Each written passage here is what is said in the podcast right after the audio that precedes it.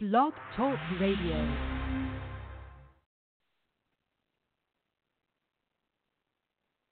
Shut up and sit down. Uh-huh.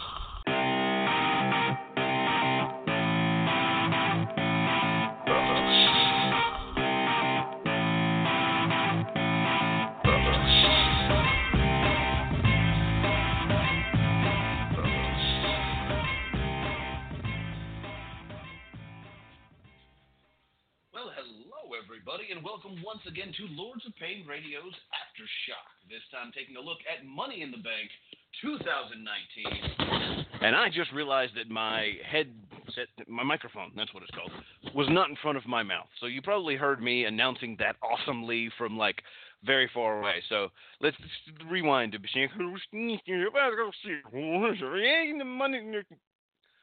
Welcome, everyone, to Lords of Pain Radio's Aftershock. This time taking a look at WWE's Money in the Bank 2019. And yeah, okay, that's that's mo better. That's that's that that yeah, I think that that works. Okay. Uh, Money in the Bank just wrapped up here not very long ago, and it was a thing that had happened. Um, there was some good stuff. There was some stuff that's kind of like okay, uh, but mostly it was just you know pretty okay. You know, um, we're in a weird era of professional wrestling. Uh, just weird stuff going on. To where they're like they're openly talking about a card uh, for Super Showdown that might be bigger than WrestleMania. Like, and you know, previously nothing could even touch WrestleMania. But I mean, yeah, there's a certain appeal to Goldberg versus The Undertaker. You know, uh, I, I admit that I was like, ooh, when that you know was a, when I heard about it. It was like, okay, all right, I'm down. You know, uh, it's not a match I've ever personally really super duper wanted to see, and I hope that the Undertaker myrtleizes him. But you know, hey, it's it's one of those matches that you just thought would never happen within your lifetime, and it's gonna happen. So okay, cool. You know, I can I can appreciate that from a nostalgia perspective. Um, but these other matches that are on the card are, you know, some of them are all right. Some of them are just kind of like, okay, that's a thing. Um, like Randy Orton and Triple H, you know, I get it's it's a big match, but is that anything that anybody's really dying to see?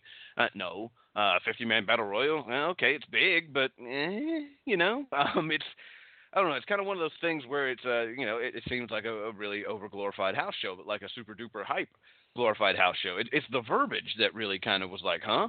Because they were talking about it being potentially bigger than WrestleMania, which is you know kind of unheard of. Um, so I don't know, man, and and everything is confusing right now with the rosters and people jumping back and forth and doing the things and and uh, rumors flying around about Fox and USA both being all like, "Hey, fuck that brand split thingy," um, and just all of these things going on right now. And then in the background of all of it is AEW just kind of quietly sitting there and building itself a little bit of a powerhouse. Um, this is going to be something that is going to build and is going to build and is going to build. And I'm telling you right now, I think that the ratings for AEW's first weekly program, whenever it debuts in September, October, whenever it may be, probably somewhere around that time, the, ratings for that show, I think, will be bigger, more so, more than either Raw or SmackDown, potentially both. Um, that's going to be really, really big. Now, the WWE, of course, will say we don't really care about ratings anymore. The network is where all the money's at, and that's, of course, true. That's that's you know something that we've been talking about here, for, you know, on LOP Radio for years now. That there's a little too much emphasis on the ratings. However, However, that's because there hasn't really been a rival rival. You know what I mean? Um, but now, well, um, I'm thinking that the ratings might start mattering again. Uh, they're, they're at least going to be significant enough to pay attention to. You know what I mean? So uh, this this is all this whole situation is something to pay attention to. Of course, uh, he said, stating the obvious. But in the middle of all of this, WWE is trying to plug along, and uh, they're trying to. I, I really do think that you know, in part, they're trying to give us what we want. You know, um, there's some surprises going on. There's some different stuff, but then it all kind of gets jacked up by just kind of more of the same. Um, but but I don't know. I'm going to be arguing against myself here and there uh, on some of these things because some of the decisions that were made this evening were head scratchers to say the very least. But uh, but I can kind of understand why they're being done. You know what I mean? Uh, it's it's uh, I don't know, kind of a damned if you do, damned if you don't type situation for me because I understand and thus I'm a little lighter on it. But at the same time, there's parts of this that I just fucking hated. You know what I mean? Um, so it, it was an interesting night. It was not a bad night by any stretch of the imagination. I enjoyed the pay per view pretty much top to bottom. I thought it was fucking sweet. You know, uh, I thought it was really cool. Um, there was a lot of good stuff. Um, you know, but then there was also some not so great stuff. So uh, we'll talk about all of it over the course of this next little, you know, about hour or so. Um, we, of course, do have two new Mr. and Mrs. Money in the Banks, or at least we did, because one of those briefcases was cashed in this evening successfully. So, yes, we have a new champion crowned in the midst of all the activity tonight. We actually had two new champions crowned in the midst of all the activity this evening. One of them not Money in the Bank related, but still. And we had a, a, pretty good, solid series of just good matches. Uh, even one with uh, Shane McMahon and The Miz. Uh, again, this one surprised me at WrestleMania. I didn't really. I thought that the storyline was lame and stupid. And uh, Plan and I talked about that on the previous aftershock and the aftershock before that. Uh, you know, we we had not make any made any secrets about the fact that this was a really lame storyline. We thought. However, it has produced what I thought were pretty good matches so far. You know, I, I enjoyed the one at WrestleMania. And this steel cage match this evening was also surprisingly fun to watch. Uh, I, I did enjoy watching it for what it was, and I could see myself almost against my will getting into this Shane character if it continues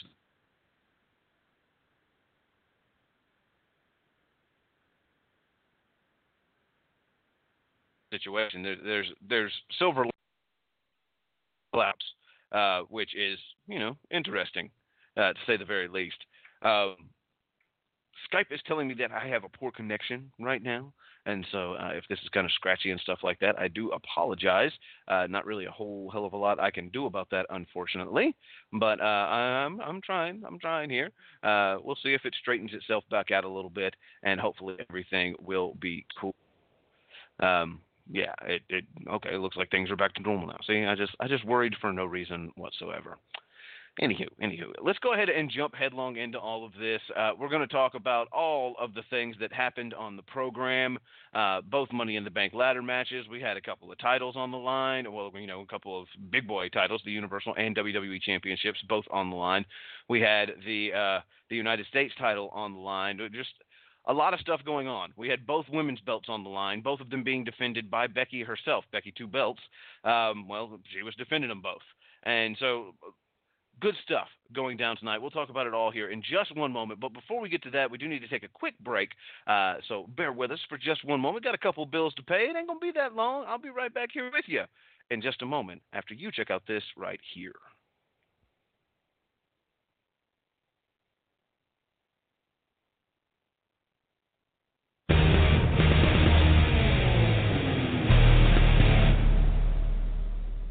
All right, we are back in action here on LOP Radio's Aftershock, and thank you so, so much for tuning in here this evening.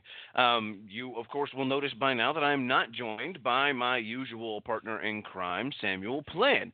Uh, that is because, unfortunately, WrestleMania was the last show that we're going to be doing together for the foreseeable future.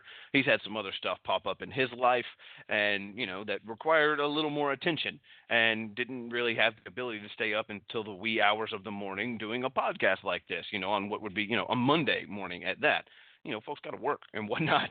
So uh, that's the way that kind of breaks down. And uh, I, of course, wish no, plan nothing but the best. And you're still hearing him on LOP radio, of course, a couple times a week, columns all over the place. Uh, you ain't hurting for your dose of plan. I'm getting the feeling. I would hope, you know, because there's some awesome stuff out there with him all over it.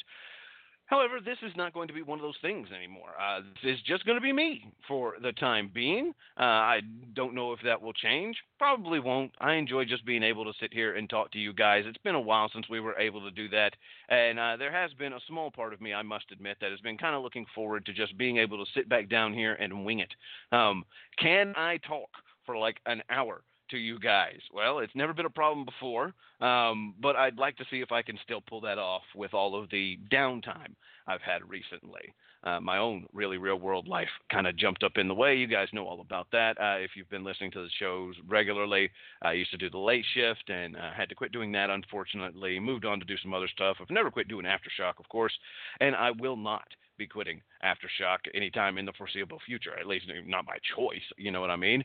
Uh, but yeah, yeah. Push come shove, I'll I'll be doing some like you know next day shows or something like that. If there's just a commitment I absolutely cannot break, like you know work to pay my rent. Uh, but you know, hey, I don't think that's going to be much of a worry. It hasn't been thus far. I don't see it being any time in the future.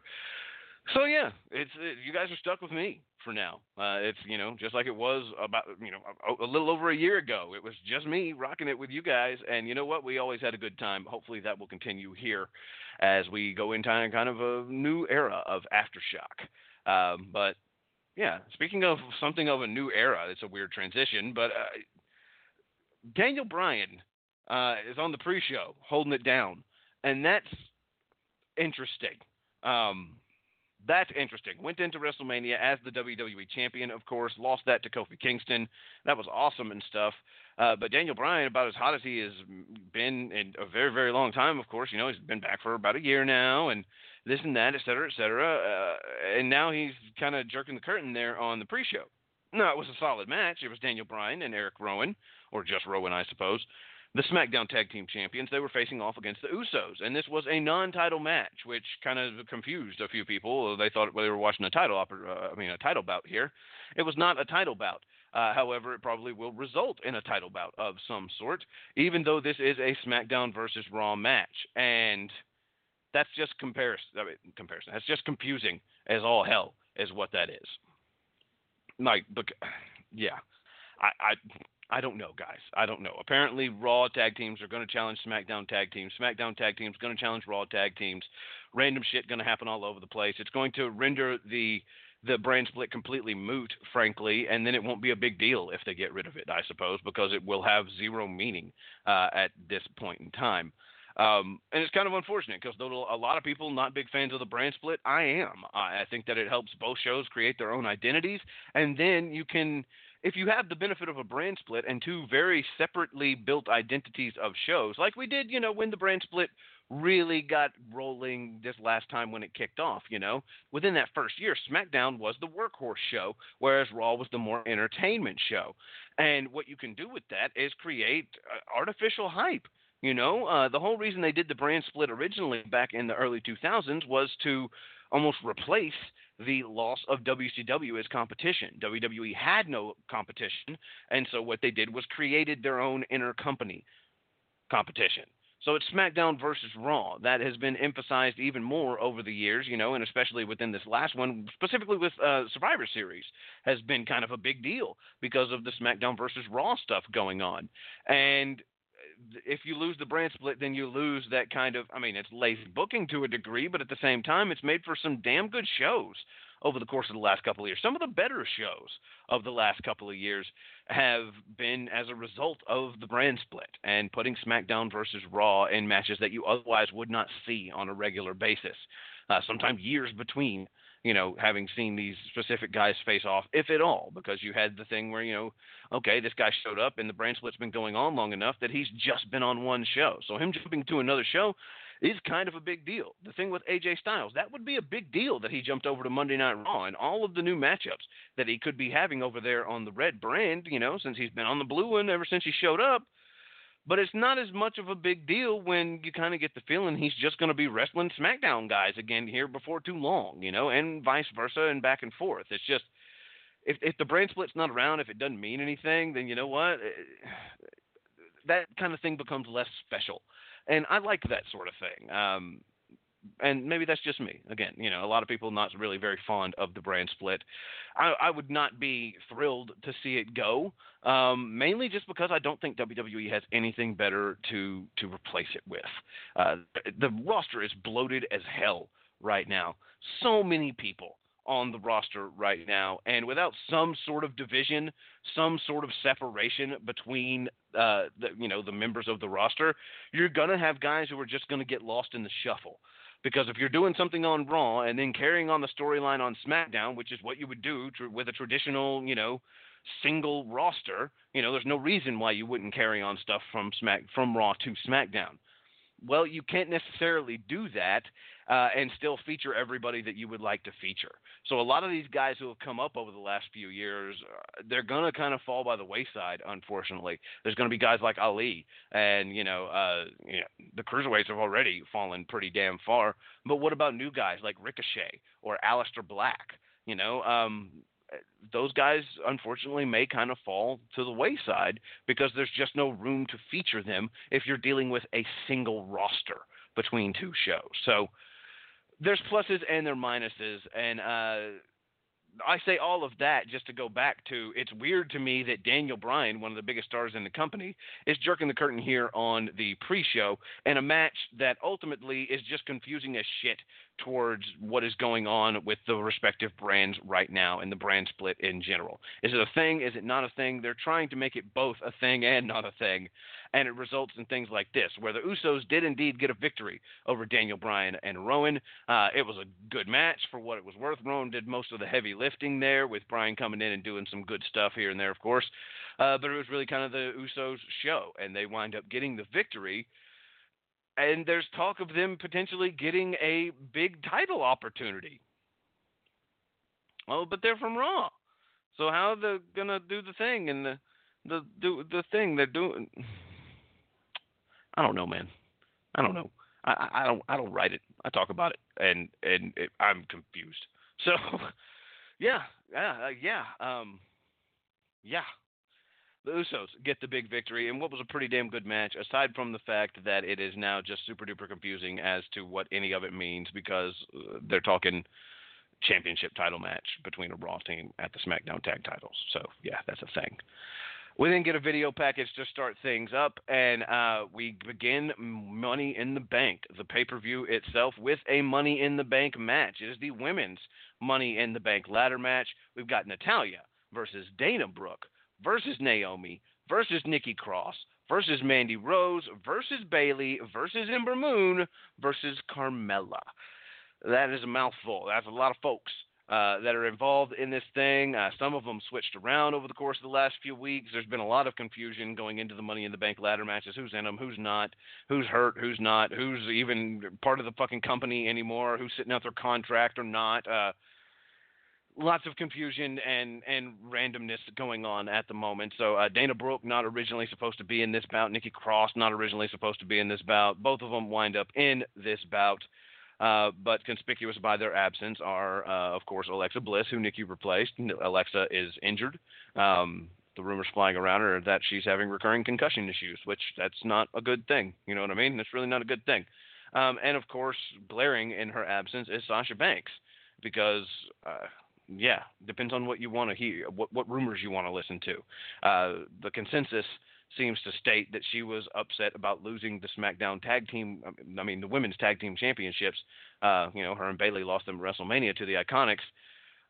That that sounds a little petty to me. Um, I I would say that maybe that was the straw that broke the camel's back more than anything else. But uh, you don't sit at home for that. You know, uh, you don't put your career at jeopardy for that. Uh, and maybe she's just betting on them actually letting her go so she can go to AEW or something like that. I really don't know. Um, I, I really don't know. This is a, kind of a new ball game we've got going on right now, where you are going to have people who are actively trying to get the hell out of WWE to go to AEW because they think it presents a better opportunity for them. Uh, you know, Tye Dillinger is to show up in AEW. I'm telling you that right now. Um, he's friendly with all them folks, and you know, yeah, but he's still to be motherfucking Tye Dillinger. I, I just, you know, uh, well, he won't be in name, but I Tye Dillinger just never did it for me. Uh, I get that people within the business respect him. I get that he's a talented performer and this and that and et cetera, et cetera. But the dude just never did it for me. That's not to change because he's got different letters on the bottom of the screen. You know what I mean? Um, but with somebody like Sasha Banks, it could be kind of a golden opportunity. So we'll see what winds up happening with all of that. Uh, maybe she'll be back on television at some point. Maybe she won't. Maybe she'll just chill out and wait out the entire contract, and you know they'll CM Punk it. You know, I, I really, I, I don't know. I don't know. They'll neville it, I suppose, would be the better allusion there. Um, I don't know. I think that Neville set an interesting precedent by doing that, and other people realized that we can do it too. You know, Anywho, anywho, all of those ladies are coming out here for this match, and uh, it was a good one. It was a real good one. They were all over the place here this evening. Uh, everybody kind of got their opportunity to shine. Nikki was looking awesome. I was really pulling for her because I'm a big Nikki Cross fan. I just like her in general. I like her style. I like her look. I like her persona. I just I'm digging what Nikki Cross is putting out there, and uh, that, I saw why tonight. She was just vicious and and smacking people with ladders and being all kinds of badass and whatnot. Dana had her opportunity to shine. She's really kind of been coming on a little bit more here lately, uh, but I don't know if that's going to ultimately work out, unfortunately. Uh, anyways everybody had their opportunity to shine. And what we wind up with is Carmella going out. Uh, she kind of had an issue with Mandy Rose. Um, they go a bit back and forth here, and Carmella winds up messing her knee up, um, which is not good because out come medics. They're taking her away. She limps to the back. There's medics and referees and stuff like that. Of course, Carmella won both Money in the Bank matches last year for the women because of the controversy of the first one. She still wound up winning the second one. There was no difference in any of that. Um, oddly enough to me, they were talking about how when when Natalya was walking down there, they were like, "Oh, Natalya has been in more women's Money in the Bank ladder matches than anyone else," and I'm like, "There's there there there's been two, and other people have been in them too. Uh, Carmella, for instance, this was her third one, so is she not tied? Did they have a Money in the Bank match that I'm not familiar with at some point that Natalya won, or did I just forget something? Am I just forgetful in my old age? I, I do not know. I do not know. However, I do know that Carmella was out of this match, taken away to the back, and you know we've got Ember and Bayley and Dana and Dana and Bayley and Ember and Nikki Cross in the mix, and just all kinds of craziness. And what it eventually all boils down to is that Mandy Rose is starting to kind of uh, do some things here. She's getting some help actually. Uh, but from Sonya Deville at one point, and you know, because that's really what set all of this up was Sonya Deville kind of basically handing her the opportunity to be in this match. Carmella shows back up. She's limping, got her leg all taped up and whatnot. Her and Rose are going back and forth. It winds up with Mella taking her down to the mat. Deville comes out there to take out Mella once again, though, and uh, she winds up picking up Mandy and climbing up the ladder with Mandy on her shoulders. Um, that works out pretty well until Bayley runs up to the top of the ladder, stares them both down. She gives them the pie face. Both hit the deck. Bayley reaches up and unhooks the briefcase to become Miss Money in the Bank. So your winner of this match is Bayley. Bayley in the Bank, if you will, as I believe the sign out there in the crowd said. Uh, she celebrated a super duper lot and like went out into the crowd and stuff. And well, she didn't go out into the crowd. She celebrated with the crowd though. And they came to interview her, and she was all like, they basically are trying to distance her a little bit from from Sasha without being like fuck Sasha, you know, at least not Bayley saying fuck Sasha, because uh, they did bring up the whole tag team with Sasha and how tied together they were, and Bayley's all like, well, you know, I'm proud of what me and Sasha did, but now I'm on SmackDown, I'm here to prove a point, and I want to be the champion, and I just want to prove that to everybody, so I'm going to show everybody that yeah, I'm gonna be the champion, and it's going to be super duper neat and awesome. And that was what that was. So Bayley is your big winner there, and I don't have a problem with that. She was a fine winner. Um, you know, she was one of the more justified winners of the bunch. Um, so yeah, I, I, really didn't have a problem with that. Uh, it was not exactly a star-studded Miss Money in the Bank match here, frankly. Uh, there was nobody in the match that I was overly just like dying to see them get the victory. If like Asuka had been involved or something like that, maybe we'd be talking a little different. But no, no, I I I was just kind of like okay about everybody else, and so Bayley getting the victory is is like I said, it's just it's fine, it's fine. We go backstage to Sami Zayn. Uh, he replaced Braun Strowman due to the events of last week's Monday Night Raw, and uh, he, of course, is now terrified that Braun Strowman is going to myrtleize the bejesus out of him. So he's trying to get Triple H's help. Um, Triple H basically is like, Braun's been banned from the building. You ain't got nothing to worry about. Sami's like, nah, man, I think this is Braun we're talking about here. You ever seen him just chuck around a motherfucking semi truck? Uh, I think I need protection. And Triple H is just like, go tape your fists up, bitch. And Sami goes and tapes his fists up bitch. So we go backstage. Rey Mysterio is there with his giant son Dominic. Uh, not really, uh, actually Eddie Guerrero's son Dominic. If you want to get right down to it. Ooh, sick burn, Rey Mysterio. How, how's that? How, how's that going for you? Uh, in in the future, when Dominic is inevitably a WWE superstar, they're gonna be all like, "Oh, the son of Rey Mysterio," and but it, it is established within the storyline world of this company, like in the the continuity of this fictional world in which Dominic will one day enter himself. His father is not his father. His father's dead best friend, who is like now a hallowed saint-like figure, is actually his father. Uh, that is that's going to be something they're going to play with one day, and it could be interesting. Uh, but anyways, Dominic's there along with Rey Mysterio. He's got a U.S. title shot coming up, and that is actually what we see next. It is Rey Mysterio taking on Samoa Joe, and uh, yeah, it, it was the the the match at WrestleMania was very surprising. Uh, I, I really did not expect it to just be squash and the end. Uh, but instead, what we got was you know squash and the end, and it was like okay, um, I, I did not see that coming. I thought Rey was going to put up a fight, maybe kind of pull out a surprising victory, something like that, or at the very least, you know, put up one of those really good Rey Mysterio fights against a big man. Uh, I'm sure he's still capable of doing that really, really well, even at you know something of an, an advanced age at this point, at least in terms of ring years. You know what I mean? Uh, he's not an old man by any stretch of the imagination, but a lot of miles put on that body. Uh, so you know, it kind of is what it is. And they did have a pretty good little match here. Uh, the fans kind of there was a there was a loud group of fans who were obviously in favor of Joe. Uh, I was in favor of Joe. You know, I, I'm kind of pulling for Rey Mysterio to put on a good match here and, and for it to look good and all. But at the end of the day, Samoa Joe is the shit.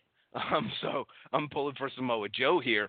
Uh, we get a big senton from Rey, and it looks like it kind of busted Joe's nose, like he broke his nose, something. He had blood all over his face, kind of under his eye area, and it looked like his nose was pretty jacked up. This goes on. Uh, they go back and forth uh, for a few more minutes until kind of out of the middle of nowhere, Rey just cower, uh, counters out of a power bomb, lands on top of Joe, and gets a three count. Yeah, uh, Joe looks very, very confused. Rey looks very, very confused. Uh, Dominic is backstage celebrating his almost dead. And yeah, we, have the title being handed over. We have a new United States champion, and his name, Rey Mysterio. Uh, and that's yeah, that's pretty cool. That's I guess uh, it's pretty cool that it went down that way. I like the way that they played it at the very least. Uh, I like that Rey played it as though like the fuck I beat him. Uh, that was that was kind of cool. Um, and you know, you just know that Joe is just gonna beat the bejesus out of him uh, in order to get that belt back, or at least try to. And uh, you know what? I one of the fun things about Rey Mysterio, him being all little and whatnot, is that it's kind of fun to watch him just get the sweet bejesus kicked out of him. Joe's good at doing that, so yeah, uh, I'm kind of looking forward to the comeback on this one, I suppose. Uh, but it was kind of, you know, exciting and fun for what it was, I suppose. And uh, yeah, Rey Mysterio is the new United States champion. That's that is the thing. So yay. Um, but in the immediate aftermath, uh, Samoa Joe attacks Rey Mysterio on the ramp, beats the crap out of him. Uh, he, he hits a Uranage. He uh, Dominic comes out there, you know, at ringside and stuff, and Joe is turning his attention to him, kind of, you know, just rubbing it in his face basically. Um, everybody's all booing and whatnot. You know, Dominic gets in there to check on Rey, uh, and Joe is just kind of walking off and, and looking back, looking all bloody and badass and Samoa Joey. So, yeah, that was pretty cool. The post match beatdown was better than the match itself, in my opinion, but the whole thing was it was it was kind of a fun little interlude in the mix of all of this. We then cut backstage, and even though he's been bar- banned from the building, Braun Strowman is there, taking a look around for Sami Zayn. Is he going to find him? What's going to happen? Will he be involved in Money in the Bank in some capacity, or will it open the door for yet another surprise? Stay tuned. We then see a steel cage coming down with its entrance music.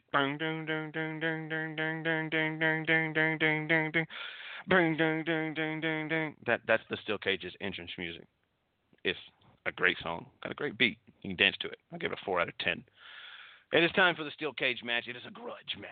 The Miz taking on Shane McMahon. Uh, they, of course, former tag team partners, and they had talked shit about each other's daddy. And I, I don't know. Shane had beat up the Miz's daddy, and it's all it's it's dumb, y'all. It's dumb.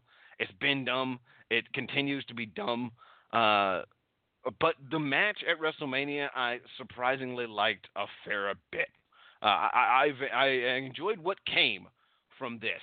And tonight was really no different. This was a pretty good little steel cage match. And what it really showed me more than anything else, it kind of hit me about midway through.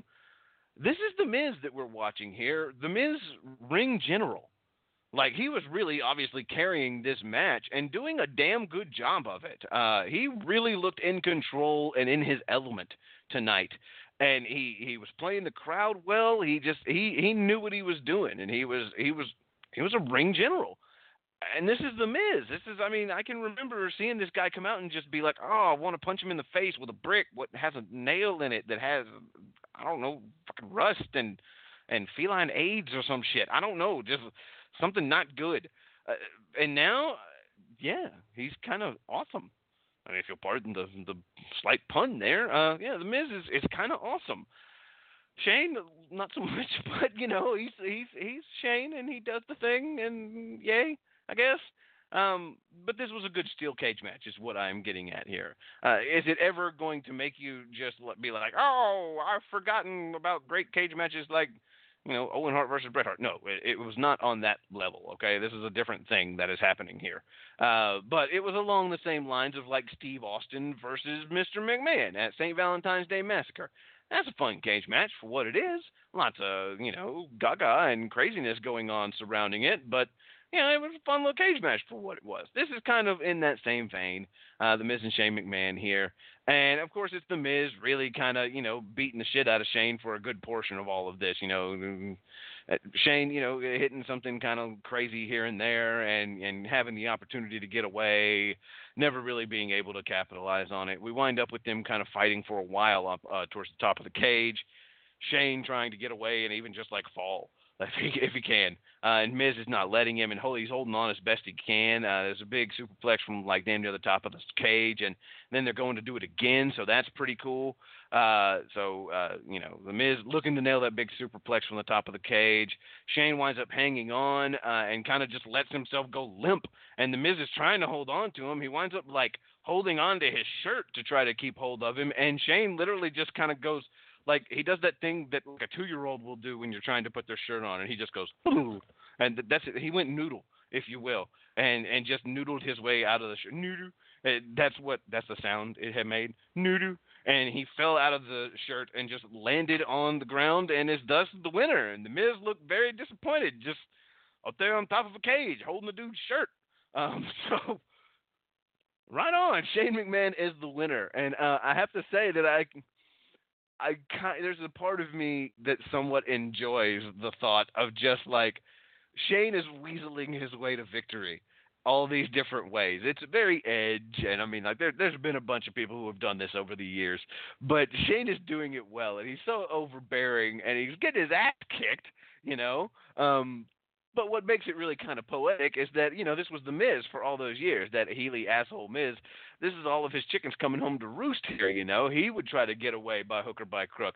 Now Shane is literally sliding out of his clothing in order to win matches, and it's just kind of funny that it's happening to Miz in a larger scheme of things. Um, is this something that I hope continues on? Fuck no, no, not really.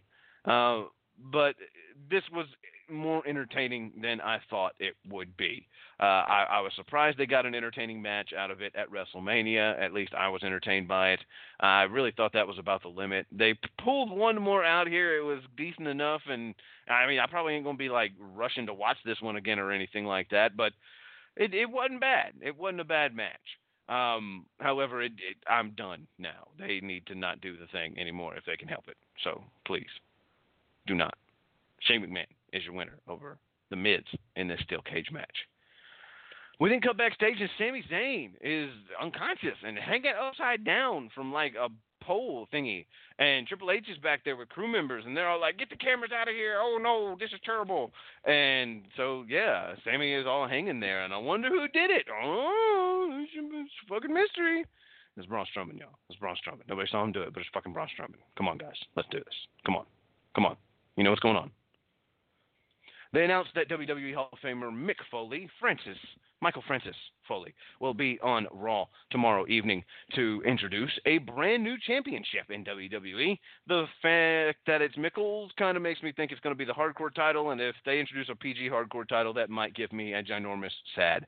Um, I, I don't really know what this is going to be. It could wind up being like the TV title or something like that. That would be interesting. Uh, they could go between both shows or something. That would just muddy the waters of the brand split even more. But I've never really been opposed to a TV title, I suppose. Um, I don't know what the fuck to expect from this necessarily, but uh, you know, hopefully it won't just be the damn hardcore title because that would be pretty damn lame in a PG world. But anyways, we head back to the ring. It is time for the WWE Cruiserweight Championship match. Our champion Tony Nese is defending against Ariya Daivari, who got the big shot entrance. He came out there in like uh uh, Mercedes or something like that, some kind of fancy car, and he was all honking the horn and like he was he Alberto Del Rio did out there, or JBL'd even it out there uh, with his fancy pants. Um, and this was a good back and forth match. I mean, really, these two guys, you're come on, what do you have to expect here? You know, I, I don't watch 205 regularly, unfortunately, uh, not anymore. At least I used to. Uh, I do not anymore. I, I'm not keeping up with the storylines between these guys or anything like that. But I mean, it's Daivari and Nese. You know they're fucking good. Uh, they're both really, really good guys, and that's what you've got to lean on here. If you ever see a cruiserweight match coming up, yeah, I know it's got a reputation now as like the piss break or whatever but these are really solid ass matches every single time out the gate, and uh, this was no different. Daivari and Nese tore it up, had a good back and forth match here. We get down towards the end. Nese charges in for a big knee, but uh, is able to jump up and super kick him down. Goes up to the top, hits a big splash, nails all signature moves all over the place. He's just he's beating it. It looks like the video game at this point. Winds up hitting the big lariat, but Nese is still able to kick out despite all of this damage and beat down. Uh, he winds up hitting a big strike while Daivari is sitting on the top. He then nails a hurricanrana, hits a big running knee to the face, and gets the one, the two, and a three. Your winner of this match, still the cruiserweight champion, Tony Nese. Solid match. I mean, I don't really know a whole lot more to say about it because, I mean, I'm, I care about 205 Live, but I don't really care about 205 Live, and I think a lot of us really kind of feel that way. Uh, nothing but love for the people who compete on that show and all that good stuff. I just I, I have very limited time to watch much of anything, even more. Uh, and 205 Live, unfortunately, does not make that cut. So, but none but love for the guys on it. And this was a really rock solid match that shows why, if you do have the opportunity to do so, you should watch 205 Live. It's good stuff going on over there with a hell of a roster. Just a ridiculously talented roster. We go backstage once more. Triple H wandering around winds up running into Braun Strowman, and he's all like, "Hey man, I get what's going on here. You beat up Sami, now you want to take his spot." And Braun's like, "I don't know what you're talking about." He's playing dumb with the whole uh, Sami getting beat up, and uh, Triple H is like, "I don't buy it." Braun's like, "I legit have no fucking idea what you're talking about right now." Triple H is like, "You know what? I'm not gonna have you removed from the building, but I am gonna ask you as a professional." And as your boss to bounce and not come back and fuck with my shit. And so Braun leaves. Is he going to stay gone? I don't know. We'll see. Is he even really the one who beat up Sami Zayn, as was so obvious just moments ago? I don't know. We'll see. We got Michael Coleslaw down at ringside with Renee Young and Corey Graves. Uh, they're talking about Sami Zayn having been taken away. He will not be able to be in the Money in the Bank ladder match, and there's been no word on whether or not he has a replacement or if it's just going to be the match without him or what. But we do know that Braun Strowman will not be getting him his way into the match either way, by hook or by crook. So we, that's about the only thing we know about the situation at the moment. We get a big video package for tonight's Raw Women's Championship match. Becky Two Belts showing up tonight to defend both of them. And the first matchup, the Raw Women's title, is Lacey Evans taking on Becky Lynch here. And they've had a pretty good little program back and forth. It, uh, you know, Evans really kind of a new character, and she's obviously being looked at as something important. Uh, if she's being put into a championship program right off of the bat, they're, they're obviously kind of wanting to showcase her as, hey, this is somebody that you should pay attention to. And I don't have a problem with that at all. I think that's pretty cool. I like Lacey Evans. Um, her her character and stuff is is interesting. I suppose. I, I at least it's kind of unique among everybody else out there, you know, because they do kind of have a, a, a bad habit of kind of running together. Uh, and that's not just the women; that's the men. There's, there's a lot of characters out there that are remarkably similar. So at least Lev, Lacey's kind of got something unique going down. Um, Becky, of course, is Becky. She's kicking ass, taking names right now, and it's just red hot still. Uh, so this was a pretty good match between these two. It was obviously the biggest showcase that Lacey Evans has had up until this point. Um, she, you know, was not quite on Becky's level, and that was obvious a few times over the course of the match. But she was hanging in there, and they had a really good match. I liked the the difference between the two of them. Um, you know, just kind of the more brute strength, kind of ground and pound almost kind of mentality of Evans against Becky, who is looking to tie you up and tap you out and just do anything she can to get you down into that position. So that was pretty sweet. Uh, we get down towards the end of this big Bexplex from Becky and a shot in the corner. She comes off the top and goes for a front drop kick, and it didn't look all that super duper great. She didn't quite get all of it. Uh, Evans winds up rolling out to the floor for a breather, but Becky comes off, takes her down, brings her back in, beating her down even more, gets a pretty close two count. Back and forth, backy forth, backy forth. Yes, backy forth. Um, Evans drops Becky on her face, goes up, uh, hits a big knee, gets a two count off of that, near falls all over the place until eventually Becky does tie up Lacey in the disarmer. Evans pretty much immediately taps out. Your winner of this match, and still Becky two belts at this given point in time. One of them successfully defended. It is Becky Lynch. She gets both her titles. She's celebrating, looking to, you know, presumably walk backstage, have herself a little break, drink some water or something, get a Gatorade. I don't know. Uh, but no, uh-uh, uh, no, no, no, not quite. Charlotte makes her way out there. It is time for her second title defense, the SmackDown Women's title on the line as Becky takes on her greatest rival, Charlotte Flair. And Charlotte is just all smiles about this, just coming down there to kick Becky's ass after she's just been through a fairly grueling match against Lacey Evans. And these two, I mean, you know what you're getting with Charlotte versus Becky. Okay, uh, it's always good, and tonight was no different. These two just know each other so well that uh, you know this. This, if you want to make the com- the obvious comparison, Flair Steamboat. You know, Becky is Charlotte's Steamboat, uh, and you know, you know, Becky is to Ricky Steamboat as Charlotte is to Ric Flair in this scenario. Uh, but anywho, good back and forth here. Uh, Becky obviously exhausted, but is not going down without a fight for damn sure. She's Becky Lynch. They're unloading each other in the middle of the ring with big strikes and. Uh, you know, going for big, just match-ending moves, big boots, and going for the disarmer, and just all kinds of stuff, trying to trying to kill each other off here. And it's not so much with the working. Charlotte goes for a natural selection on the apron, even, but Becky's able to hang on to the ropes, and Flair winds up crashing and burning down on the floor. Uh, around that time, here comes Lacey Evans back down there. She punches Becky right upside the fuck with a women's right, her big punch. That is her finish. Uh, the referee was, of course, not paying paying attention to this. Charlotte tries to take advantage of this and get the uh, you know the the quick roll there on Becky, but uh, Becky's able to counter, rolls her up instead. Flair comes right back though, nails a big boot upside the head, and well, that's all that it took your winner of this match and now possessor of one of them belts, the SmackDown Women's Championship, that would be Charlotte Flair. So now Becky is just Becky one belt at the moment unfortunately. That little run is over with, but it was fun while it lasted. Uh, that's going to create, see, while they're making these moves to create, you know, less division between the two rosters, the Usos are getting title shots at, you know, fucking titles that aren't even on the show that they're on, and et cetera, et cetera. Uh, at the same time they're doing that, they're drawing a little bit more division between the two shows because there's now there's going to be, you know, clearly defined Raw and SmackDown championship stuff going on on the women's division. It's not just going to be the one champion in Becky. So a little bit of clarification, a little bit of fuzzing up. Who the hell knows what is next? Um, not me. That's for damn sure. But anyways, uh, both of those women, you know, Charlotte and uh, Lacey Evans, they're still kicking the shit out of Becky Lynch after the match is over. They are beating her downtown to Chinatown like Buster Brown until out comes Bayley. She comes out there. She is going to help out and beat up the bad guys here, helping her pal Becky Lynch. And then she gets an idea because, you know, Charlotte is kind of down and out here. And Bayley has herself a briefcase so she can challenge for the SmackDown Women's Championship. And so she does. She hands it over to the referee, says she wants to cash in on Charlotte.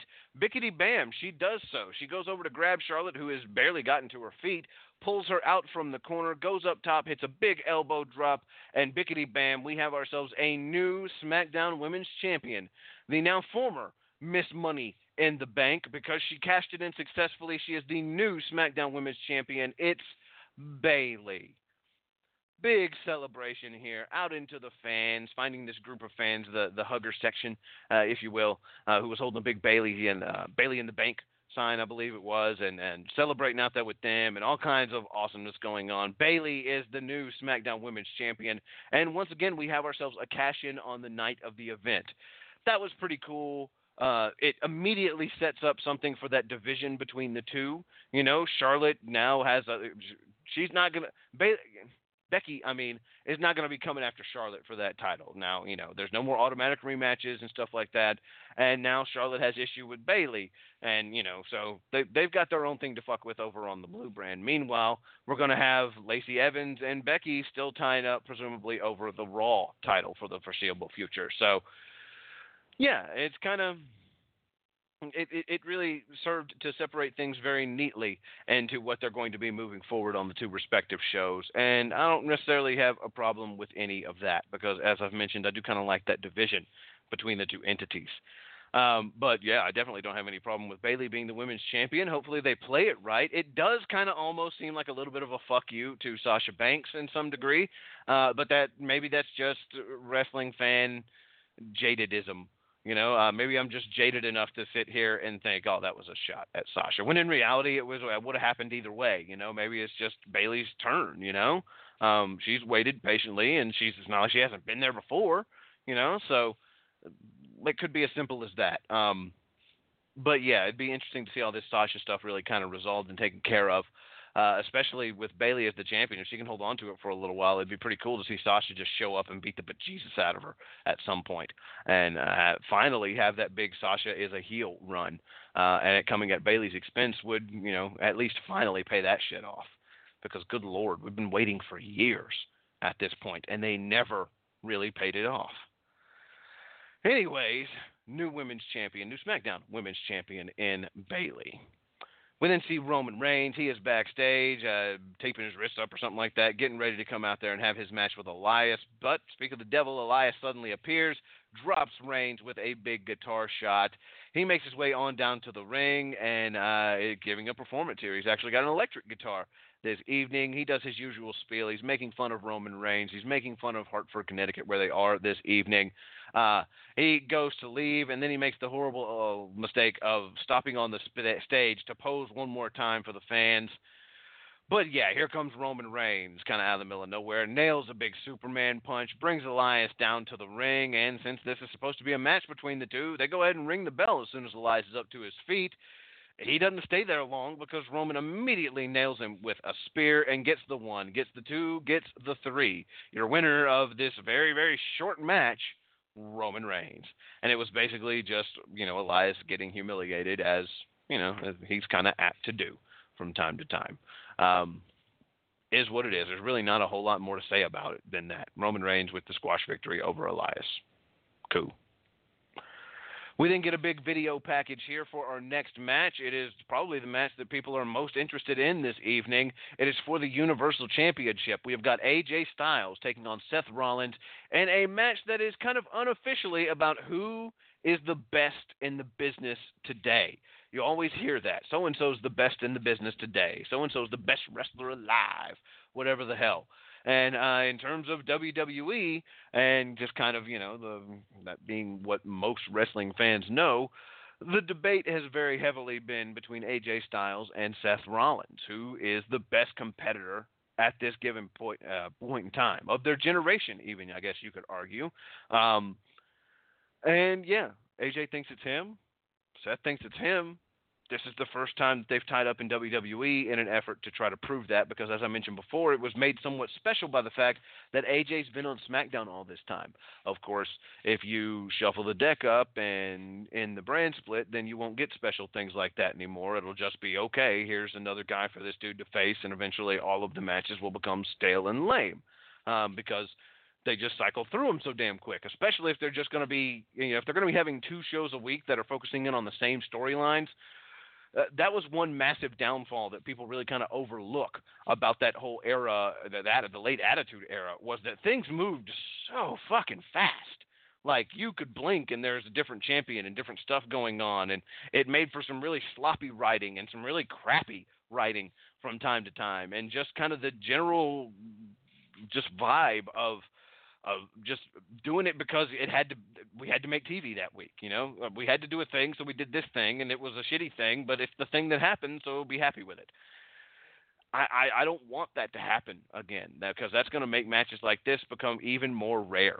Uh, where you're not going to get to see a match between AJ Styles and Seth Rollins that we have literally never seen. Two of the biggest stars in WWE, and they've not been in the ring against one another in their respective WWE careers. So that's you know that's noteworthy. That's noteworthy, and it really is, like I said, kind of a competition between the two. Who is the best in the world at this given point in time, or at least the best in WWE? Well, we would kind of decide that. Uh, it was a great back and forth, as you would really anticipate. I mean, look at who we're dealing with here. I, I could try to explain kind of the pace of the match and the flow of the match and all that, but you know what? You should really just watch it. Um, this is one of those matches that you you owe it to yourself to sit down and enjoy and watch and and just kind of experience for yourself. Uh, great back and forth between these two guys, absolute pros who have the reputations that they have for a reason. So uh, just awesome stuff here. We we get some big kickouts as you would expect. Um, you know, nothing too crazy, fortunately, uh, but they were putting together some pretty crazy sequences there towards the end.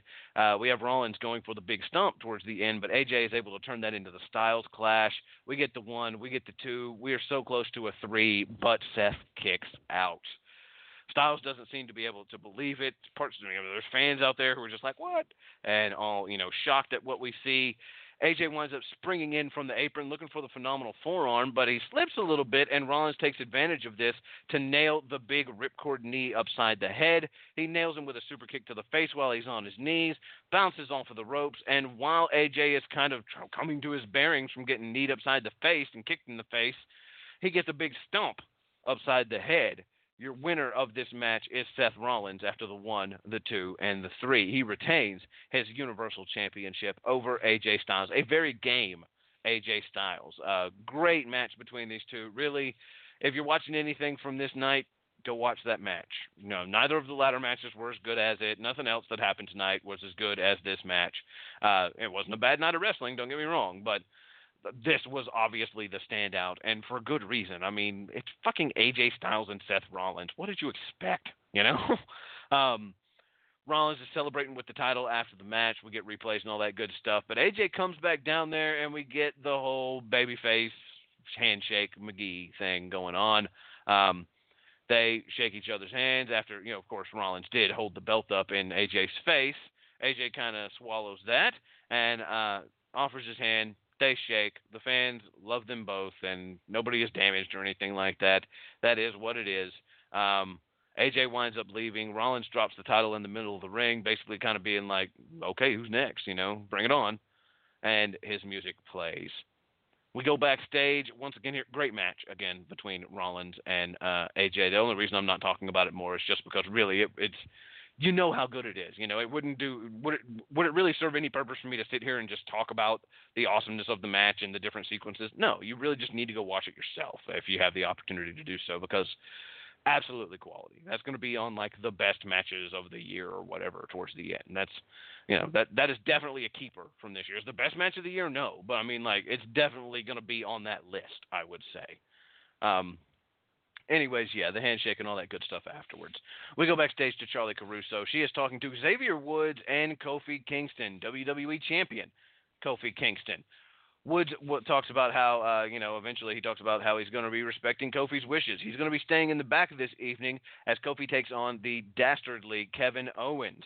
And, uh, you know, as we know, Biggie is injured, so Owens kind of joined the New Day very briefly. He then turned on Kofi and revealed that it was all just an evil plot in order to get an opportunity at the WWE Championship yet again.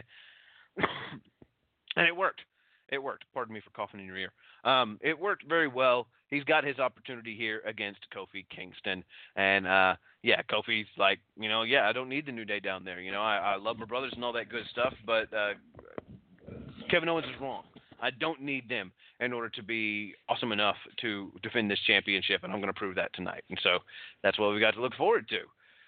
But before we can get to that, we have coming out to the ring the Lucha House Party. It is Kalisto, Lince Dorado, and Gran Metalik for what is supposed to be a six man tag team match. But instead, what we get is basically fuck the cruiserweight division because out comes Lars Sullivan. And I've always hated it when a company did this. I hated it back in WCW when they had like the Giant do it or whatever the hell. I really hated it in TNA when they would have Abyss or Samoa Joe even when Samoa Joe first came into um, TNA back in the day. Uh, he, he just started running through X Division guys, and it made for an incredible series of matches, but it damaged the X Division to the point that it never recovered. Like that, that killed the X Division just about as dead as anything else that happened to it. Because before that, it was basically the new cruiserweight division where you were getting all these badass matches uh, against awesome guys, smaller, kind of high flying styles and stuff. Joe, of course, back then could fly a lot more and really did fit well within that style. But just the way that they presented it with him just ripping through literally everybody like it wasn't shit did not do that division any favors. And that is exactly what they did tonight with Lars Sullivan. Uh, does it really make Lars Sullivan look that much more badass because he beat up three littler dudes? No.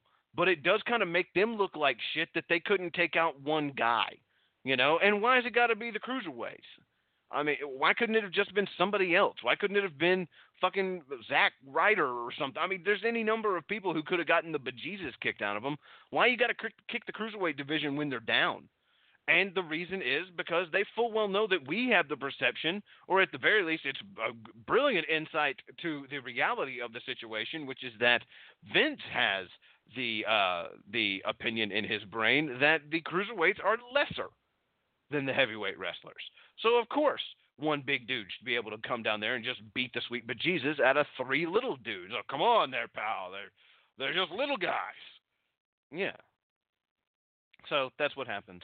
Uh, Lars Sullivan beats the shit out of these three guys, and that is what it is. And I don't really give a shit. I've never given a shit about Lars Sullivan. I don't foresee that I ever will give a shit about Lars Sullivan. But we do get a video package for the next match. It's the one we were talking about before. This weird little interlude where we basically kind of shit all over the uh, cruiserweight division. It is the WWE Championship match. Kevin Owens taking on Kofi Kingston, WWE Champion Kofi Kingston, which still feels pretty damn good to say, I must admit solid match between these two guys. This is exactly the kind of match that I want Kofi to have at this point. Kofi needs to just have a nice, solid fucking run of matches against some talented opponents. That a, a Shawn Michaels style title reign is what I would like to see here. Like original, like when Shawn first won the belt in '96, and then he wrestled like Diesel and Mankind and Vader and like he had all these really solid matches against all these pretty damn good opponents uh, who were mostly kind of monsters because he was a smaller dude. But and that's kind of the same thing they're going to feed Kofi to a degree because he's a high flyer. But um, yeah, I, I, I, that's kind of what I want out of this Kofi Kingston title reign. I just want to see him string together some really strong matches against a really good variety of opponents, and just show off the fact that yeah, he is that fucking good. He can have good matches against all these different dudes that would be really good to see. Uh, hopefully, that is what we walk away from this with. Uh, and it, it all started tonight with his first major title defense here against Kevin Owens. Um, and it was a damn good match. Owens almost had him a few times, man. He almost had him a few times. He nailed the pop up power bomb at one point. Uh, that was not enough to do it. Uh, he went for the stunner. That was not enough to do it. Kofi was able to nail the trouble in paradise, but it accidentally knocked Kevin out of the ring. So he's all laid out and whatnot as the referee's counting him out. Uh, gets back in there, but Owens is able to kick him. Finally, nailed the stunner. Owens gets the cover, but Kofi gets his feet on the bottom rope to save the bout. Owens winds up removing Kofi's custom shoes because if you didn't know, Kofi's really into shoes. He has uh, his own show on Xavier Woods' YouTube channel, Up Up Down Down. And yes, my dogs are barking repeatedly. My girlfriend just got home. Sorry about that. Uh, and it sounds like one of them is just dying in there. It, it sounds like somebody shoving like a hot poker in his ear or something. But I, I promise you, my dogs are not being horribly tortured. They're just excited that their mom's home. Uh, anywho, Owens goes up to the top, goes for a big swanton bomb, but Kofi's able to get the knees up. It really looks painful with Owens taking this bump.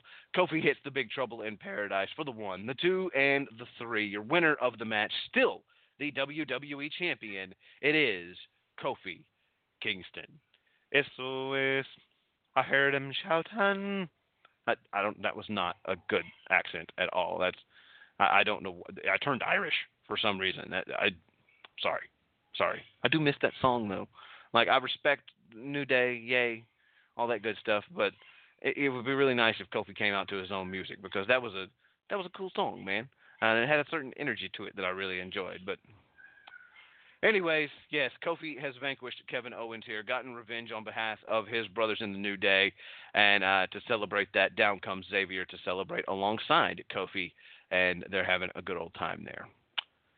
We get some hype for Super Showdown, and uh, we're going to be having like Braun Strowman versus Bobby Lashley, and there's going to be Randy Orton versus Triple H, and of course the big one that they talked about, The Undertaker is taking on Goldberg for the first time ever in the history of ever, and that's a and that's a pretty big one. That's a that's that's a really big match, you know. Um, so I'm sure that there's plenty of people out there who absolutely hate it. I'm sure that Plan is just frothing at the mouth over it. Uh, but the nostalgia guy in me, absolutely intrigued by that matchup. Absolutely intrigued by that. Um, so, yeah, we'll see how it all breaks down. I'm not exactly expecting a fucking Matt classic. I'll put it that way. Uh, but you know, there will be part of me that very much enjoys it, and that's kind of what this is all about, isn't it? Yeah, pretty much, pretty much. That leaves us with one match for the evening, and it had the most surprising ending of the evening, which is kind of saying something when you look back and you know what happened with like Rey Mysterio and and you know uh, you know Shane McMahon taking his shirt off to win a match and all the other kind of wonky things that went down this evening. Now the the biggest wonk was yet to come in the men's Money in the Bank ladder match. We will talk about that here in just one moment. But before we get to that, well, we are going to take our final break of the evening, pay a few bills here on LOP Radio, and then I will be right back at you to wrap this thing up and talk about the men's Money in the Bank ladder match.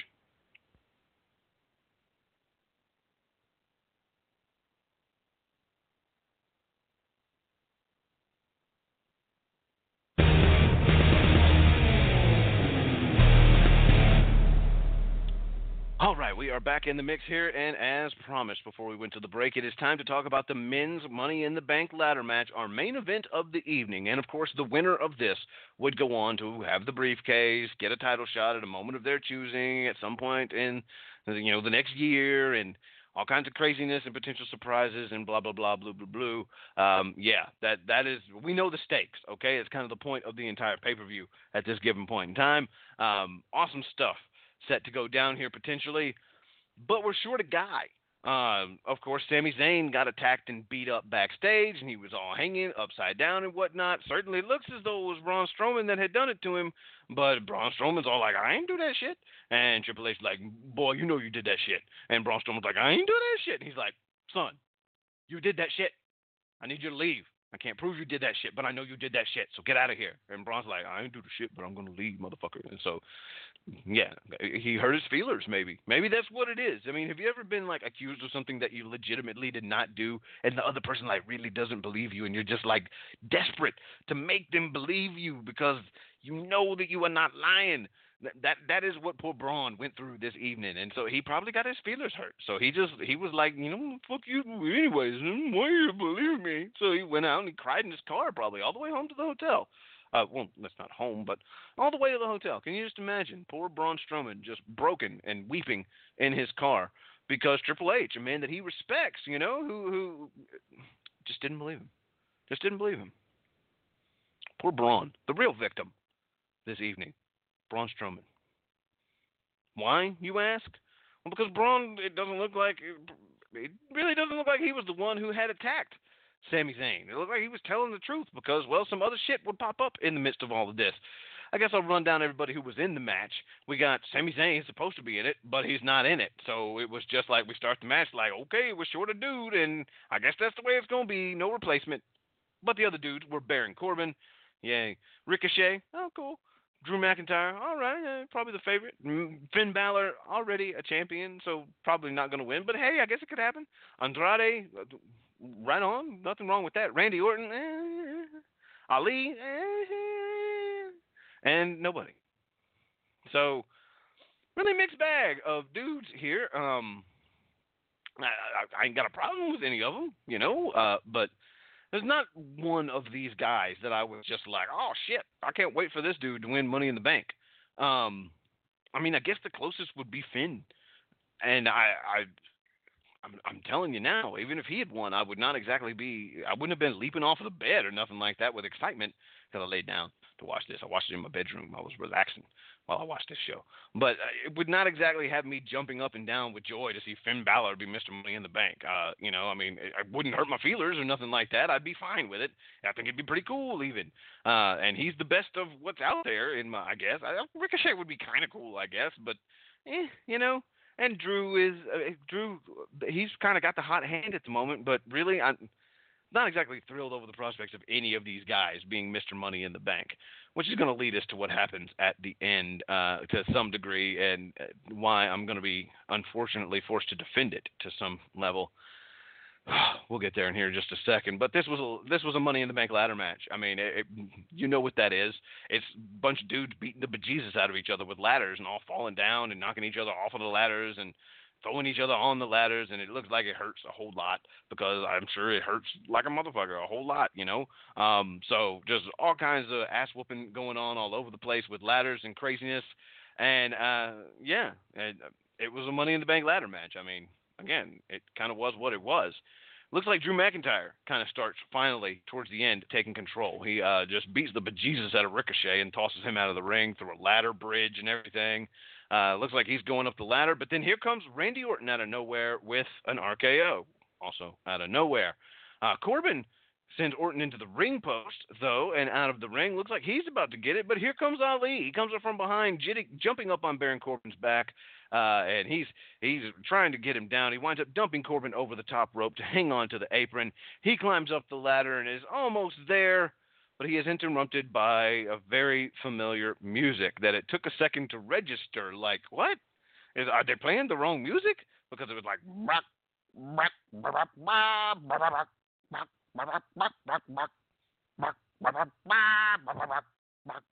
no, it was not.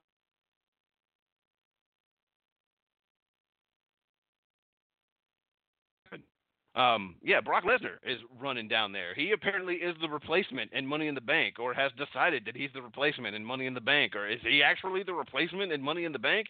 Is he the one who beat the bejesus out of Sami Zayn? Did he frame poor Braun Strowman just so he could sneak his way into the match? Was Triple H privy to all of this? Uh, a lot of questions a lot of questions kind of floating around in this one. Uh, you know, because I mean, let's just say that Brock did beat the bejesus out of Sami and then just spontaneously ran down there to insert himself in the match. Is that even like legal? If he is he, does that count? I don't know. Um, it's it's counted before the Royal Rumble, I guess, but I don't know. I don't know. It's a bit confusing, but Brock Lesnar makes his way down there. Uh, he, of course, immediately disposes of Mustafa Ali because, I mean, fucking come on. It's Mustafa Ali on a ladder with Brock Lesnar coming down there. He may as well have just thrown himself into the third fucking row. Uh, the crowd is all like, rah! And Heyman's all like, murderize him! And I don't know why he sounded like a cartoon character from the 1980s, but murderize him, I'm telling you, murderize him! Apparently, he's gay Skeletor. I, I really don't know. But Lesnar sets up a ladder. He climbs up there, yelling at the crowd, unhooks the briefcase. You're winner of this bout, and now Mr. Money in the Bank. Shorty, what you think? It is Brock Lesnar. And uh, uh, Shorty, I don't know what you think, but uh, I think boo. I thought I was hoping that Brock was just gone forever in the history of Evers and that he would never come back in the world. Um, but no, that is not a thing. Um, instead, we're guaranteed at least one more Brock Lesnar match, and um, I mean this does open an interesting opportunity. Uh, because much like tonight, completely unexpected that Brock Lesnar's ass was running out there and joining into this. It's going to probably be completely unexpected when he shows up to cash in the Money in the Bank. It is going to be we're, we're now guaranteed a pretty legit fucking surprise. You know, I don't think it's going to be a thing where Brock is supposed to be there and he spontaneously cashes in, and you know we all knew it might happen because we knew he was there. No, I, I think it's going to be a surprise thing like tonight where Brock just happens to show up and beat the crap out of somebody and maybe get the title back. Um, we'll see. Uh, do you even know what fucking show he's on? Did this superstar shakeup thing impact him in the least? Uh, do we know who he's going to be facing? Is he going for the Universal title against Seth? Is he going for Kofi's WWE Championship? Who knows? Who knows? There's so many questions that are floating around right now. We don't know what any of this means. We don't even know if Brock was actually an official member of the damn match. And if he could beat the bejesus out of Sami Zayn and just insert himself into his spot, how come Triple H was all like, "Fuck you, Braun Strowman, you need to leave for doing the exact same thing"? And Braun was so sad and he cried, and it would make it hurt my heart a little bit to see that large gentleman crying. Uh, it, and it should have hurt your feelings too, but it probably didn't because y'all are wrestling fans and we're some cold motherfuckers. So, uh, but anyways, Brock's back, and that's lame. But again, at the same time, that's going to make for a pretty cool surprise somewhere down the line. It's definitely going. to I don't know how cool the surprise is going to be, but it'll certainly be a surprise. Um, it'd be something for me to bitch about here on one of these shows, I suppose. Because uh, yeah, now Brock Lesnar has got a full year in front of him where he could show up at any given time and be the new WWE champion. That's interesting. That's very interesting. Um, I, I, I was really hopeful that Brock was gone. I, I just when we think this motherfucker's done, he comes back. Planet and I went through this last year where we were just like, oh, finally, finally, WrestleMania, Roman's going to beat him, and it's going to be no more Brock Lesnar. He's gone forever. Whew, we're so happy about this. And then he had won, and we're like, well, fuck. And then the, the, later on, when they had another match, and he won again, and we were just like, well, son of a bitch, why won't he go away? Yeah, that's where we still are. We're still at a point where we're just waiting for Brock Lesnar to go the fuck away because uh, uh that that's my exact thoughts on this. Uh, here, I'll, I'll, you can quote me on this one. Uh, that's my thoughts on Brock Lesnar being around, potentially being Universal Champion. Sadness is what it is. You just play some in you. Sadness and that's that. Uh, yeah, that that that's the end of Money in the Bank. Uh, your your winner of the Money in the Bank briefcase is Brock Lesnar, and that's going to be a thing that happens at some point, and hopefully it won't suck. Uh, I I don't know what to tell you guys. Um, uh, certainly an interesting and unexpected ending to the entire thing. And we'll see what Brock does with that briefcase. Again, I, am fully expecting that he's just going to again fall off of the face of the planet, and that the briefcase will be basically as important as the Universal Championship because we're never going to fucking see it again. At least until Brock Lesnar decides it's time to come to work. And hell, there may be some UFC or something in the middle of all that. Who the hell knows? Who the hell knows? Um, maybe he'll just never come back, and they'll be like, "Well, shit, you we should have made him put a deposit down on the fucking briefcase because we need that thing." Um, I don't know. I don't know. Anywho, anywho, that's that. Uh, pretty solid money in the bank here this evening. It was nothing all that earth shaking, but that's really kind of par for the course here lately for WWE. There has been nothing really all that earth shaking going on. Even the things that are good are kind of being beaten into the dirt to the point to where it's just kind of like, eh, they're all right. Um, and that's kind of sad, you know.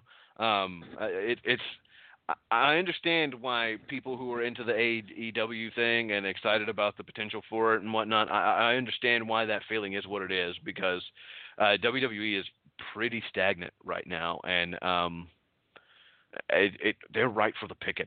Uh, they're really right for the picking. And if somebody can come in with a little bit of a different mentality, a little bit of a different attitude, like AEW is talking about doing, statistics, things of that nature, presenting it with, in almost a more realistic fashion with a, a much more sports bent on it, um, then there's definitely uh, there's definitely the potential there for some shit to go down that WWE is not going to be happy about. I'll put it that way. Um, We'll see. Uh, we we we will see. That's that's still months from now, and nothing we really should be talking about on this program, anyways. But uh, it, it's pay per views like this that are just really kind of opening the door for it, um, because this the, nothing amazing happened on this pay per view. There was some damn good stuff. That AJ Styles versus Seth Rollins match, match of the year contender. Again, I'm telling you. And the other matches were rock solid. But for the most part, Money in the Bank 2019, just a, a, a pretty solid show. Just really nothing to write home about. If you missed it, you didn't miss a lot. I'll put it that way.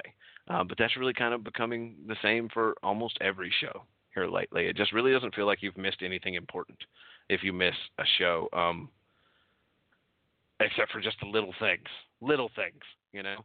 Uh, like again, you've got the whole, you know, Seth Rollins and AJ Styles. It's, it was not an earth-shaking greatest of all time match or anything like that, but it was definitely rock solid that's kind of the best of what's around at the moment. You know, um, if you missed WrestleMania, you missed a few genuine moments with Kofi and stuff like that. But when it comes to these pay per views, there's just uh, I don't know. I, I didn't really care who won either of the Money in the Bank ladder matches this year, to be completely honest.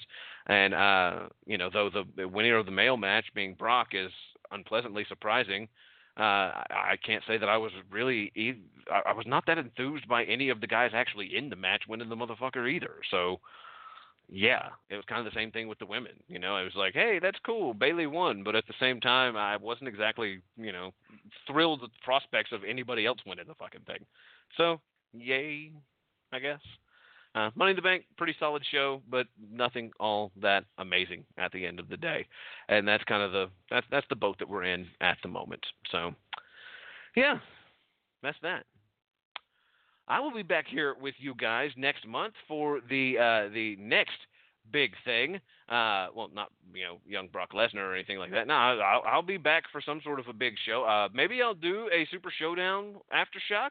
Uh, that's coming up here in just a little bit. I don't know if the right side of the pond guys are going to be doing that. They've handled the last few shows of the similar ilk, so uh, you know I'll see what they wind up getting on the schedule, and if they don't do anything, maybe I'll cover it. Uh, it probably won't be the day of, but you know, over the course of that weekend, you'll be hearing an aftershock talking about the big Saudi Arabia show, just because it'd be something to talk about. You know what I mean? If not, well, we do have ourselves another pay per view coming up next month, and I mean, I, will be here for that. I, I mean, come on, uh, when have I not been here? You know what I mean? I've been here for a long time, uh, and I, and I won't be going anywhere anytime soon. So uh, we've got that big. Uh, NXT Takeover uh, coming up, NXT Takeover 25. Uh, that's going to be here very, very soon, actually. Uh, I, I don't know that I'm going to necessarily be covering that. Uh, it is weird that it is very, very close to happening, and we've got a grand total of two fucking matches. Uh, that is uh, that's unusual, I suppose. But anyways, the next big pay-per-view coming up, it looks like, is ah, there's a reason why I couldn't think of the fucking name. It's because it's never happened before. Stomping Grounds that okay, that's a thing. Right on. Stomping Grounds is coming our way. Ooh, um, uh, sure, sure. Uh, yeah, uh, Stomping Grounds coming our way on June the 23rd. Uh, and then in July, uh, on the 14th specifically, we've got Extreme Rules and SummerSlam, Hell in a Cell, Clash of Champions, just all the usuals coming up there towards the end of the year, of course. But uh, our next one looks like it's going to be the big NXT Takeover show. Again, I might cover that one, might not. I don't know. Same with Super Showdown. It depends on what's going on. Probably going to be the right side of the pond guys covering that. But if nothing else, you're going to be hearing from me here in about a month when Stomping Grounds makes its way onto our TV screens via the WWE Network. That's a terrible name for a fucking pay per view. Just a terrible. I, I don't like that name at all. I mean, I get it, but come on, guys. That you can't do better than Stomping Grounds. Anywho, it was nice to sit here and talk to you guys again. Uh, it feels like it's been a while. It always feels like it's been a while in between these shows, and uh, it's definitely been a while since I did this by myself. So hopefully it did not suck. You can, of course, let me know. Get at me on Twitter at Steven Effin Bell. You can find me on there. Uh, hell, I'm on Instagram. I, I believe this say. I, is it the same? I, I, don't know what my damn Instagram name is. I don't use Instagram very often. um, but but I'm on there.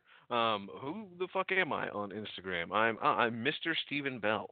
So you can look me up on there if you just really really want to. If you want to see some pictures of like corn and me and my check, uh, more power to you. Uh, but uh, yeah, for the most part, yeah, hit me up. Hit me up uh, on Twitter, most of all, at Steven F. and Bell. I'm more than happy to hear from you guys and your thoughts on uh, this show and Money in the Bank and all that stuff. I was actually just asked on Twitter uh, by our old friend Adam Ritter any predictions on the new title. I talked about that earlier in the show, and uh, yeah, I I don't fucking know. Uh, the involvement of Foley makes me think that it could be a hardcore title, but man, that would be super duper lame at this given point in time. You know, nobody wants a PG hardcore title. That would suck. And I mean, the hardcore title was glorified headshots. That's all that it was really about. You know, um, so and they don't do that anymore. So, I yeah, a hardcore title would suck. Um, the only other guess that I would have would be some sort of TV title type thing, or maybe they've just come up with something new that they're going to throw at the wall and see if it sticks. Uh, that that is probably the most likely thing, to be honest. Uh, we'll see, I suppose. Uh, I, it's real random that they're just going to introduce a new title, though, and I, I certainly can't say that I'm just like tripping over myself with excitement over it. So, who knows? Who knows? And uh, yes, Zenthus, uh, we get two matches at least from Brock. He's going to be taking on Seth at the Saudi show. Uh, okay, uh, I, I, that's a thing. That's a thing. So, right on. Um, yay, more Brock Lesnar. Yay, yay. So yeah, we're seeing now actually. Uh, Chris Jericho made a, a, statement about Brock Lesnar returning. He tweeted something out. Uh, blah, blah blah blah He said Austin will see Brock Lesnar win Money in the Bank match, even though he wasn't officially entered. Brock is the future of the biz, and this perfect. This is a perfect example of genius booking. Shows why WWE will remain on top forever. Hashtag Go Brock Go. That really kind of sums it up for me. Um, yeah, I yeah that yeah, that about sums up. uh, right on. Shit like this Brock Lesnar stuff is why people are going to be turning their attention towards AEW. I mean, that's just the way it is. So, all right, that'll do that. That'll do that. I hope you guys enjoyed. I certainly enjoyed talking to you. And again, hit me up on Twitter at Steven F. and Bell. I'm happy to hear from you. And I will be back here with you next week, uh, next month, pardon me, for Stomping Grounds. Stomping Grounds is coming your way on the WWE Network. And I'm going to talk about it because that's what you guys like for me to do. And you know what? You know what? I'm here for you. I'm here for you. it could be interesting. Uh, I, I, do love you guys, though. And it was great to sit here and talk to you once again. Uh, tune in next time. Listen to all the great stuff here on LOP Radio over the course of the rest of the week. Of course, all kinds of awesomeness headed your way on a daily basis on LOP Radio. And yeah, yeah, the end. Uh, I'm going to go ahead and get out of here. You guys take care of yourselves out there in the really real world. And remember that nothing is trivial, all right? All right. Much love, guys. We'll catch you next time. But in the meantime, you know. Shut up and sit down. Uh-huh.